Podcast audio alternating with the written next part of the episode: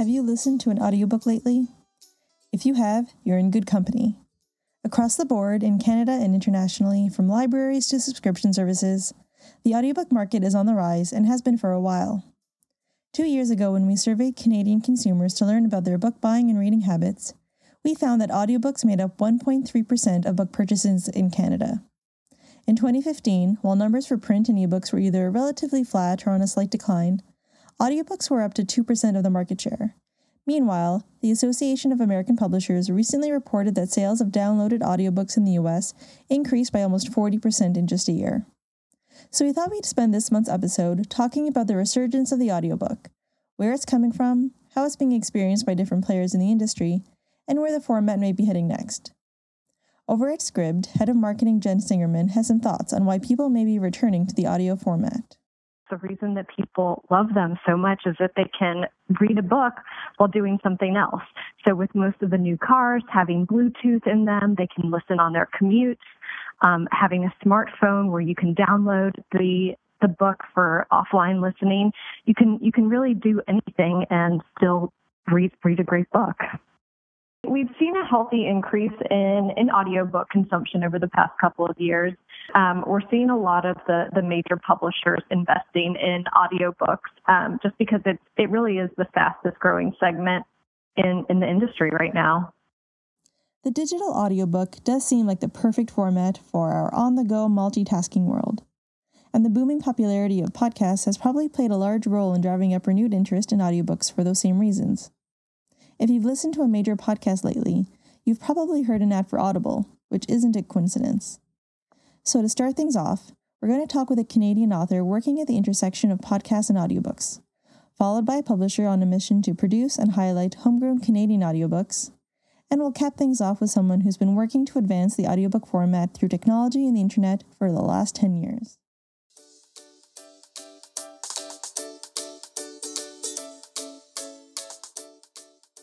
Terry Fallis is a Canadian author who's probably best known for his award winning debut novel, The Best Laid Plans. But you may not know that Terry podcasted that book for free, chapter by chapter on his own equipment, before it was picked up by his publisher. And he's been doing the same thing for all of his books ever since. When I finished the manuscript, I did what most writers do when they want to be published. I sent out, you know, dozens and dozens and dozens of plot synopses and sample chapters and query letters to literary agents and publishers around uh, the country and down into the United States. And then in my wildest dreams, I sat back and I waited for the feeding frenzy to ensue over my debut blockbuster novel. And that feeding frenzy never it never happened. Uh, mm-hmm. I didn't even make a big enough impression on the traditional publishing establishment to get a uh, you know an automatically generated rejection letter. I didn't get rejection letters, so uh, uh, I maybe that was because I'd written a satirical novel of Canadian politics. Uh, but uh, so when that when I got no response, I decided to try self-publishing the novel just to get it out there. And while I was going through the self-publishing process, which took many months, I uh, podcast the novel chapter by chapter. Uh, one chapter each week until it was finished, and gave it away for free, just as a uh, an experiment in this emerging world of social media. At least it was back then. That was 2007 when I did that. And, and it went very well. There, people seemed to find it, and they seemed to like it. And I'm not sure I ever would have self-published had the response to the podcast not been as positive as it was. So I, I felt pretty, uh, pretty fortunate. Did you ever, were you at all concerned that giving it away for free would cannibalize future sales? Uh, well, the thought did occur to me, and many people raised that uh, issue with me, and I never would have given it away in print form for free. Mm-hmm. Uh, but my thinking was if you change the format, give it away in a different format, in my case, the audio format, and people listen to it uh, and enjoy it, chances are they are going to go and buy a copy, if not for them, uh, for their friends or family or birthday presents, Christmas presents, that kind of thing. Uh, and I think the anecdotal evidence I've had over the course of five novels is that that is in, in fact the case. I'm quite convinced we've sold more print copies because of the free uh, audio podcast version.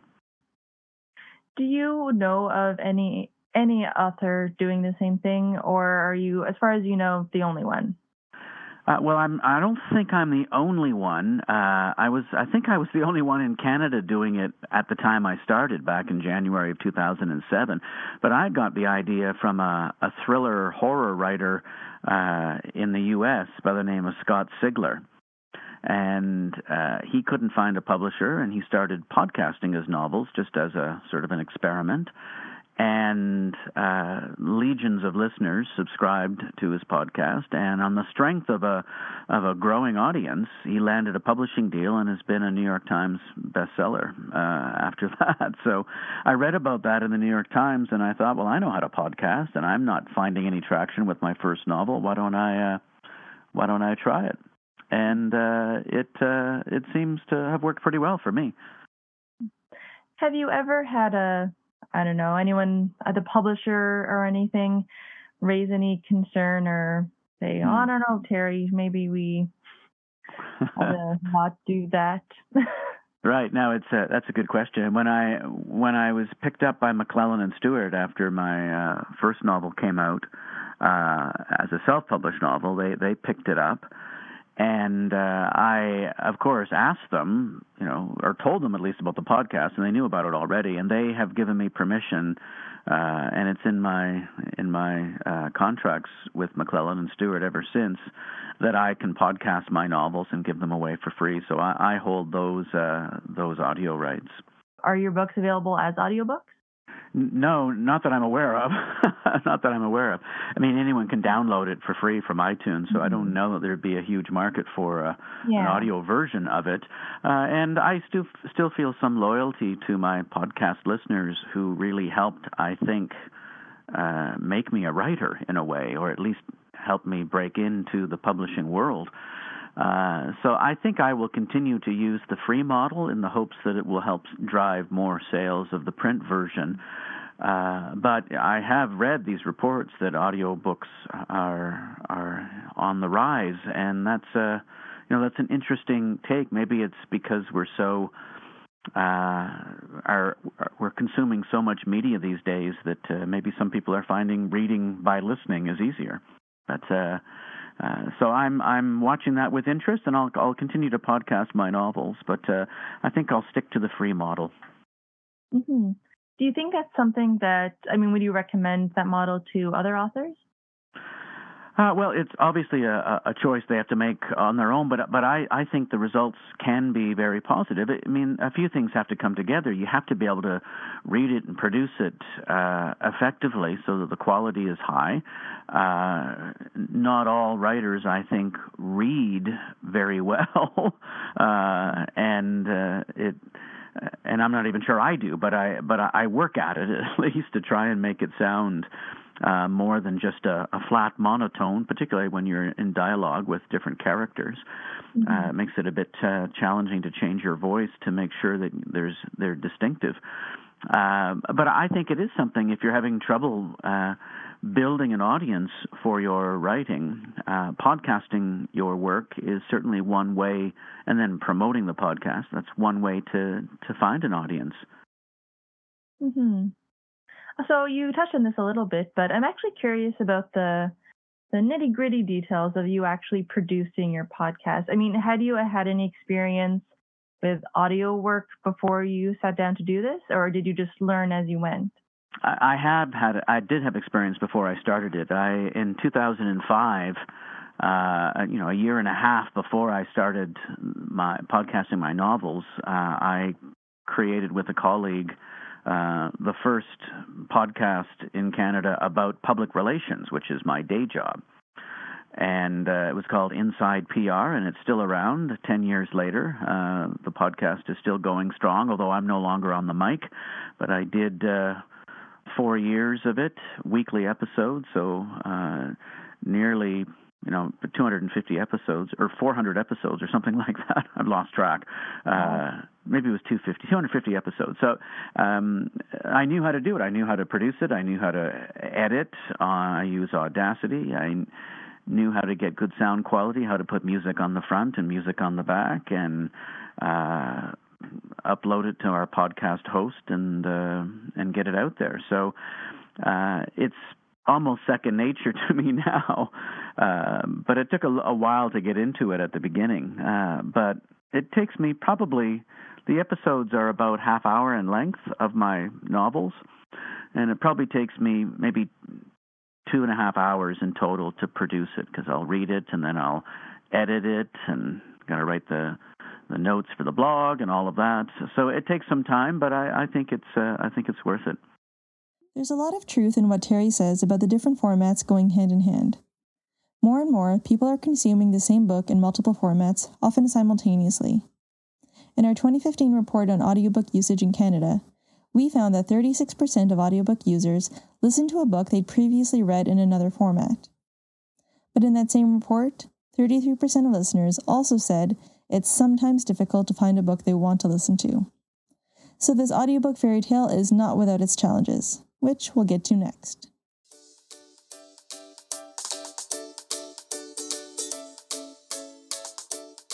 If you want to listen to an audiobook featuring Canadian content that's produced by Canadian talent, you may find the list of available titles a bit wanting. That's where David Caron, co publisher at ECW Press, comes in. He's on a mission to make sure Canadian produced audiobooks from Canadian publishers are plentiful and discoverable. So, when did it first come about? Where did the idea start, and who kind of got it moving? It, um, you know, it's kind of been brewing for a while. When you think about sort of what the elements are, the fact that you know we have all this this capability here um, to do it. Um, and there's been various companies that have tried to do some things over the years, uh, like Hugh McGuire did LibriVox, uh, which was more of a sort of voluntary um, but you know um, sometimes more, but voluntary uh, or author reading stuff that that uh, Hugh would distribute through LibriVox. Um, there's uh, Post Hypnotic Press in in Vancouver that does some stuff, uh, and Carlin's been great at what she's done there. Um, there is Podium Publishing in Newmarket you know, which often uh, does sort of, uh, its production in the in the U.S., but it's based here in in Canada. So there's been you know things brewing in the audiobook world here in in Canada. But really, the, the moment was uh, at a meeting of the ACP with the Association of Canadian Publishers uh, uh, in January of uh, 2015 when uh, we had a, a panel of librarians talking to us, and and one of them uh, said, "Wow, you guys and audiobooks." Like, uh, you know, we need audiobooks. We got people coming into our libraries all the time saying, I want more audiobooks, and there just isn't enough Canadian authored audiobooks available, and there should be. And I was thinking, yeah, but there is lots of Canadian authored audiobooks out there. And I was sitting beside Alana Wilcox from uh, Coach House Books. Uh, I was like, there's a lot of Canadian authored audiobooks out there. Like, I know we have over 100 titles that are licensed to uh, to Audible, and we have more that's licensed to rec- recorded and various books and uh, various publishers. And I, you know, but the problem is, is I know the problem is that uh, libra- libraries are generally using Overdrive, for instance, to get access to their audiobooks.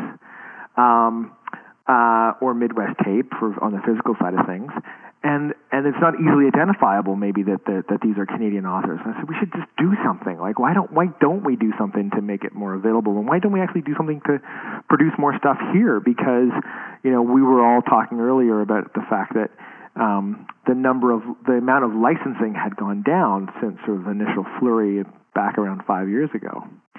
Uh, and Alana said, "Yeah, yeah, yeah." And we were just like getting excited about this idea, and and then from there grew the idea. Why don't we just do it ourselves? And how can we, you know, figure out how to do it and budget for it and you know where do we what do we do in terms of getting some seed money to you know make sure that we can we can afford to do uh, this and have some financing to do it the first time around that kind of thing. So what was done exactly on the side of promoting existing audiobooks specifically with or to overdrive in libraries? Yeah, so we're we're in the middle of that right now, um, and I'm I'm asking all publishers uh, to send me lists of uh, the Canadian authored audiobooks that they already have in existence, the stuff that they've licensed, and who they've licensed it to, um, so that we can, you know, present those kind of lists to uh, to Canadian uh, libraries. and part of the problem is is you know that I've discovered since sort of making that statement is is things like um, the fact that Audible uh, isn't available to Canadian libraries. Um, so it depends on who you license the stuff to that would determine whether or not your your books are actually available to Canadian libraries or not. Um, so I'm asking publishers to give me that information now, and these are lists that I want to keep sending out to librarians so that they they know what's available. And as we produce stuff, um, that's going to you know form a big part, of, a core part of that list, and uh, and you know we're making sure that those titles are available to Canadian libraries. In terms of producing some new Canadian audiobooks, um, what are the plans right now, if you can share, in terms of actual like uh, actual titles or uh, publishers that you're working with and um, projects that are kind of on the go? Sure. Yeah. I mean, the biggest um, obstacle uh, at this point is is just uh, publishers finding the time to engage in something which is, you know, outside of the norm of what they do. Um, you know, we we we had to struggle with uh, finding the time and resources to to include ebooks into our production, and and you know we figured out how to make it an integral part of it, so that now that doing you know now for everybody doing ebooks is just a part of publishing. Um, you know, we're in that stage now with the audiobooks for publishers to find some time to to figure out. Okay, I gotta because there's you know I've got to figure out which which books to do and do some casting and uh, and then to get into the studio with the uh, with the narrator, like all that stuff takes some time. So um, so a number of publishers are already working on it. So Coach House uh, and ECW um, have already been in the studio. Uh, Playwrights Canada Press is getting ready to go in the studio. Um, uh, Between the Lines is getting ready to go into the studio.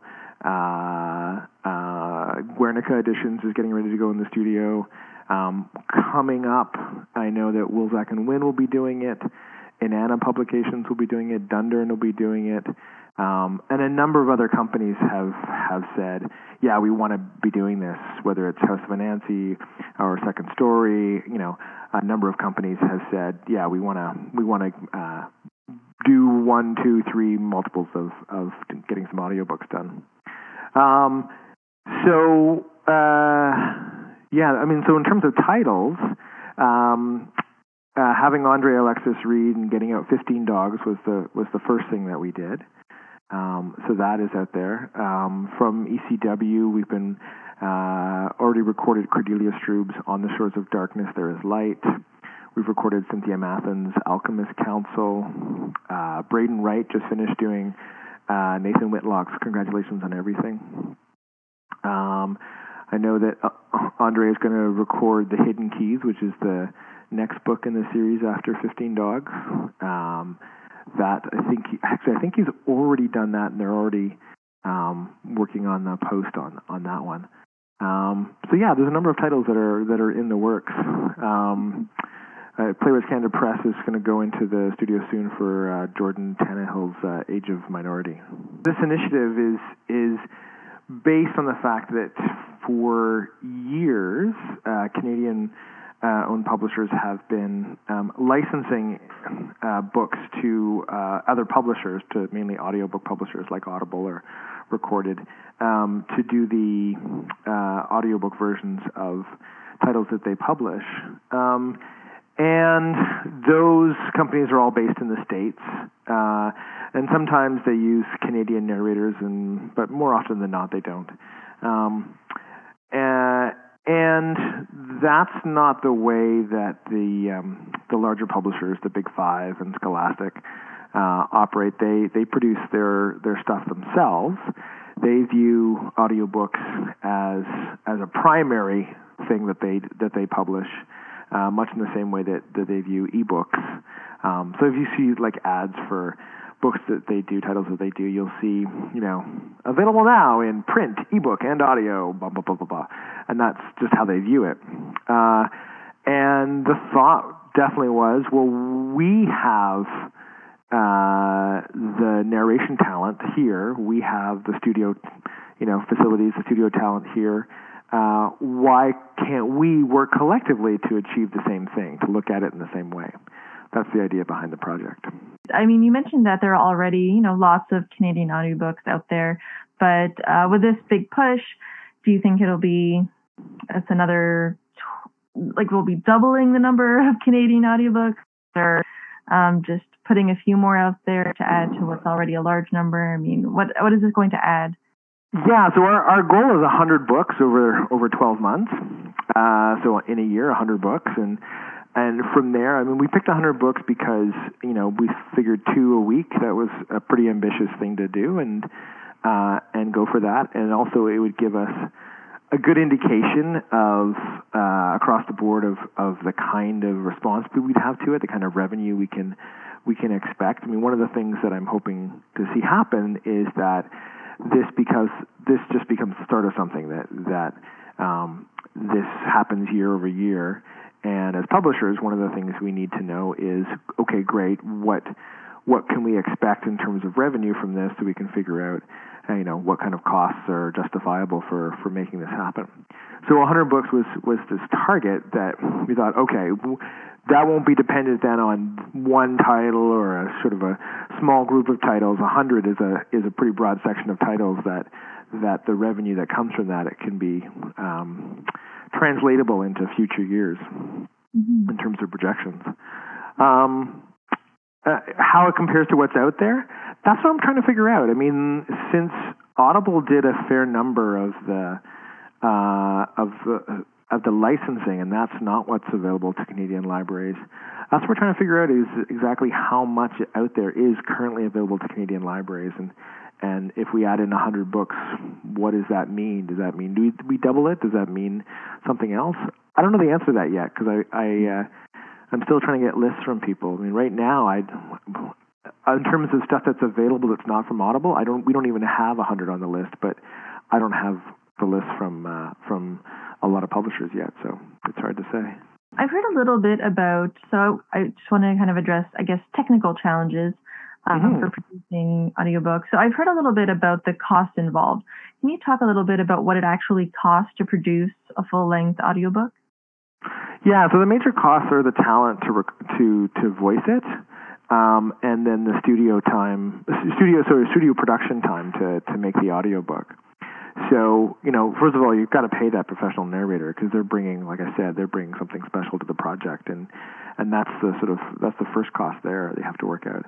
And then and then from there, the production side of thing, you know, not only you're talking about an engineer to record it and and a you know a good decent studio, um, but then that engineer has to uh, do a lot of work to to edit that audio to take out the little clicks you know that can happen with a voice and to and to and to make it that enjoyable listening experience rather than just the sort of raw recording. Um, then from there, uh, after that, you've got to proof it, uh, and uh, just like any book, you you know you've got to do your quality control. Um, you proof it, you figure out, oh, there's some words dropped, or there's a little mouth noise there we got to fix, or oh, that got screwed up, you know, and then you're talking about getting the narrator back into the studio to do the, the re-records. You gotta then another round of, of editing to have to have those uh, incorporated into the into the final version, um, and then you know another proof again. Like so, an audio proof is obviously somebody listening to it from beginning to end um, to make sure that it's it's good quality. So that whole process, right, is that's an you know an iterative process between record, edit, proof, record, edit, proof until you get it right. So it does sound pretty expensive. Yeah, and that's that was our you know like I said we we had this idea in January 2015 and then you know we didn't you know the first recording of 15 dogs happened uh you know near the end of January 2016 um, you know, and, and what happened in that year is is we really took a look at, at these costs and tried to figure out how we can get them um, to be as reasonable as we can. Um, given that we're, especially that you know, we're trying something out that we don't know, right? Um, we can't really judge what our revenue is going to be because of what we've licensed to Audible because there are pieces to our marketing that Audible won't be doing on the same token, we're not, you know, like we're we're we're not Audible. We're we're, uh, we're distributing the books to Audible to have in their service, but we're not the, we're not Audible as a publisher, and there may be other things that other revenue pieces that we don't get in terms of sales that Audible is able to get. We don't know. What we have to do is we have to find out. So so keeping the costs reasonable across the board and keeping the costs especially reasonable in this first year is something that we spent that that you know that 12 months doing in terms of talking with ACTRA about what the what an audiobook contract would look like and talking with studios and talking with you know potential potential producers or or brokers of of uh, studio services here in Toronto like that it took some time to get those pieces into place to try and make those costs as reasonable as possible mm-hmm. So I mean a lot of the existing audiobooks that seem to um, be successful are you know for big best-selling blockbuster books or celebrity memoirs and I mean 15 Dogs I was a huge book last year and is still a huge book. So I'm sure it will find an audience. But for smaller books, I mean, does the cost of producing an audiobook um, will it match up with what's gained if the audience for those other books are fairly small? Well, see, that's the nature of publishing, though, and that's the nature of like of of what we as Canadian-owned publishers know. Um, we realize that that you know, in terms of you can look at publishing in one way. You can kind of see that that top one percent and see the blockbusters and say, "Oh, that's publishing," but that's not right.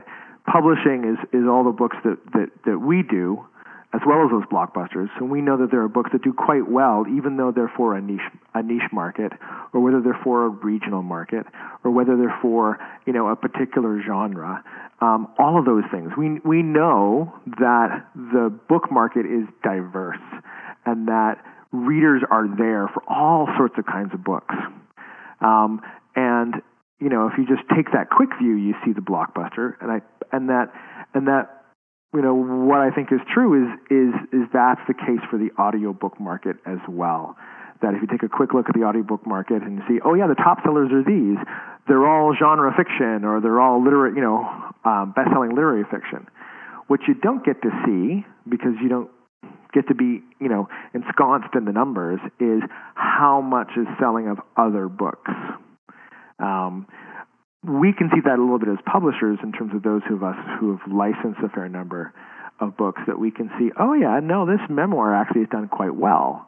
Um, or this, you know, uh, mystery book by, you know, we have mystery book by mysteries by, you know, um, Anne Emery and John McFetridge and things like that, who uh, have an audience. You know, it may not be a blockbuster audience in the terms of you know a national bestseller, but they have a good audience and they sold well as audiobooks. So that's the thing that we know, um, and we're looking to see that just transfer itself in terms of uh, uh, the audience for an audiobook.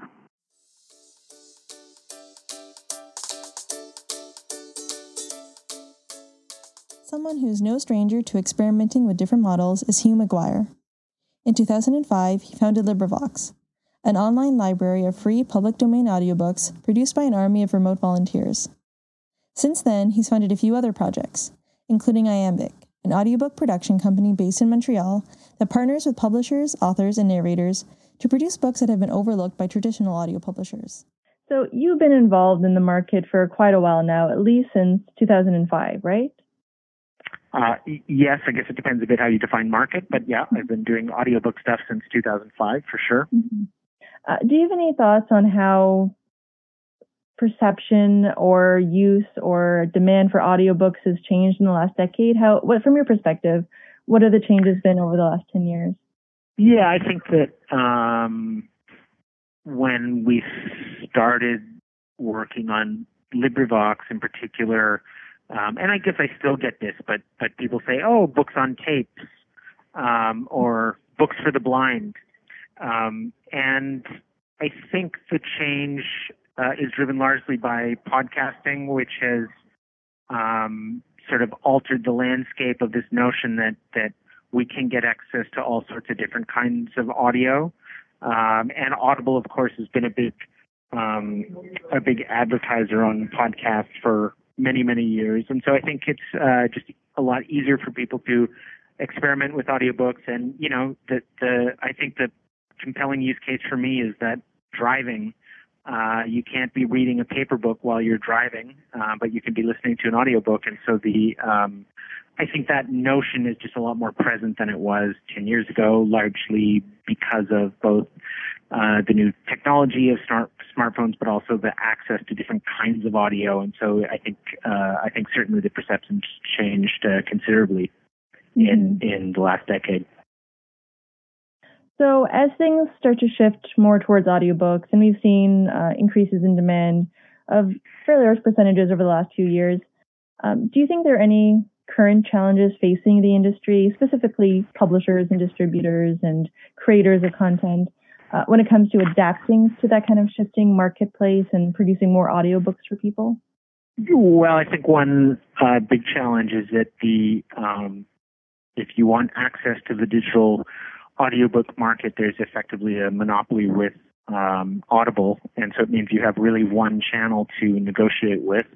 And Audible is a big, giant Amazon-owned company that uh, is not um, necessarily so easy to uh, get good terms with. And so I think that's a real challenge that uh, no one else um, has managed to make much of a dent in the um, audiobook market beyond Audible uh, as a delivery platform, and so that that poses a big challenge of of just um, the uh, you know it means you have one person to negotiate with, and and uh, that's that's always not the best situation to be in.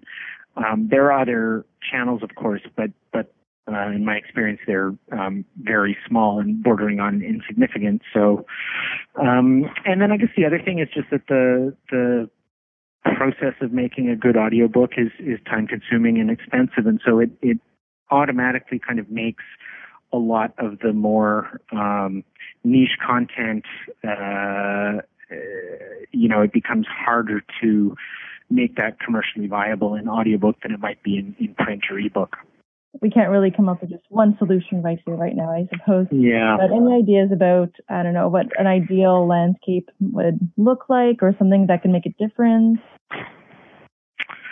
Yeah, it's a good question. It's it's kind of a it's it's a very tough one. Um, I think that you know what we did at Iambik and that got elaborated, I think, in a lot more um, powerful way by uh, Audible's platform ACX, where it was kind of a, a marketplace exchange for creators and publishers. Um, that helps bring out a lot of content that might not come out otherwise. Um, I think the fact that the market is growing is is great, uh, and that uh, will provide opportunity for new entrants to do different kinds of things. But but it's one of the um, you know general challenges of the digital marketplace is that uh, when there's a really powerful incumbent, um, it's it's hard to uh, to challenge that. Um, and I guess uh, so. Yeah, having solutions. I'm I'm not quite sure what the what the solutions are, um, but I think that you know publishers being engaged um, engaged with audio is is helpful, and it means that more people will be thinking about it as as an opportunity for sure. So another issue that's been around a little while um, is the issue surrounding how people listen to books in terms of whether or not text to speech is enabled in e-readers. Mm-hmm. So, um, so yeah, so the larger issue is people with visual impairment. Um, they can have books they've downloaded read aloud to them, but there's a copyright issue around there for publishers, and they prefer people buy audiobooks, but you know, there's a very small percentage of books that are made available as audiobooks. So yeah, yes. Well, I'm I have a radical position on that that um, publishers should do everything they can to make it easier for people to read more books and whatever that means. And to me, you know, if you're not enabling text to speech on a ebook, then it means that when someone could be getting further along in that book and finishing it and buying a new one, they're not because they uh, can't be reading it at, at a particular time. Um, and I think it's a little bit uh, bizarre as well, the notion that you would buy an ebook and then expect someone to also buy the audiobook. And and if you know audiobooks can't compete uh, with text to speech, then I think we should all reevaluate the value of making professional narrated audiobooks in the first place. Um. What I mean is that a professional narrated, professionally narrated audiobook should be a much more pleasing experience than text to speech. And if it's not, then what's the point of spending that money to do it? And the reason is that people are going to choose that format um, over another. Um, and I don't think text to speech would have any impact on audiobook sales. But my opinions on copyright and how publishers approach things um, hasn't often been embraced very fully by the publishing industry. So. Audiobooks still make up a fairly small section of the pie in terms of preferred format among readers. Um, do you think readership will ever be evenly split between print, ebooks, and audio? Or no, so I think that it's a very different format used for very different purposes. Um, I know that some people prefer audio almost exclusively over other formats, but that's going to be, I think that'll always be a smaller percentage. Um, I think what's, you know, the, the bigger story for me has been the the plateauing of ebook sales, which uh, I didn't expect, you know, five, six, seven years ago. Um, so no, I think it, it, you know, the the the people have spoken so far anyway, and that, print remains the preferred format. Um, ebooks are a second format, and I gather that um, audiobooks are starting to grow faster. Um, and I suppose I could see audio taking over uh, ebooks because, in a way, audio um, provides a totally different mechanism to be reading, whereas ebooks are the same mechanism, just in a slightly different uh, presentation. So, you know, audio has a, the possibility to fill a whole other um, market, I think that is is totally different than than print books um, in a way that ebooks are, are sort of a, a replication of print books. So yeah, I think there's a huge upside to audio for sure. If you'd like some more analysis and dissection of the audiobook market, you can find more information in the BookNet Canada blog around the first week of August. A big thank you to Jen Singerman, Terry Fallis, David Caron, and Hugh McGuire for joining me on this month's podcast. If you'd like to learn more about what we do, you can visit booknetcanada.ca. We gratefully acknowledge the financial support of the Government of Canada through the Canada Book Fund. And of course, thanks to you for listening.